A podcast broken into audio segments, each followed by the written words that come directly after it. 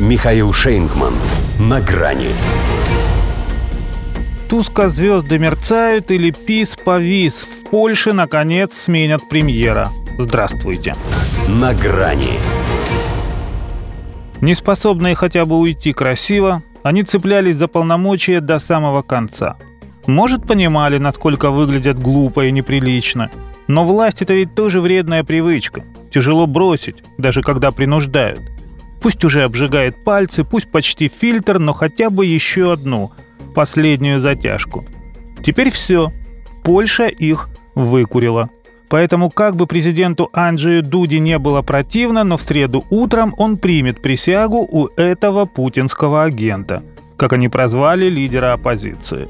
Тут, правда, тоже хорош. Отвечал он в стиле «сам дурак». Значительную часть предвыборной кампании они выясняли, кто больше работает на Москву. Выиграл Дональд Туск. До его второго пришествия остаются формальности. Презентовать всеми программу и состав нового правительства, которое поддержит то же большинство, что накануне проголосовало за избавление экс-премьера от ненужной приставки. И возвращение последует. Помотало его по Европам – возглавлял Евросовет, затем крупнейшую фракцию в Европарламенте, и вот приходит как хозяин. Хотя сам себя, наверное, видит, если не Мессией, то Гераклом. Здесь, после тех коней, что 8 лет считали Польшу переправой, чтобы не меняться, очень много разгребать. Другое дело, что по части русофобии, из-за увлечения которой все настолько загажено, он ничуть не уступает предшественнику – с той лишь разницей, что Матеуш Моровецкий согласовывал свои действия с Ярославом Качинским. А ему серый кардинал не нужен, поскольку он сам себе Туск. Впрочем, уверяет, что возвращает Польше свет, истинный, европейский. А то по некоторым принципиальным для ЕС параметрам оставалась она в нем белой вороной. Теперь раскрасят. Появится и ЛГБТ-повестка, и квоты на мигрантов, исследование прочим брюссельским ценностям и установкам.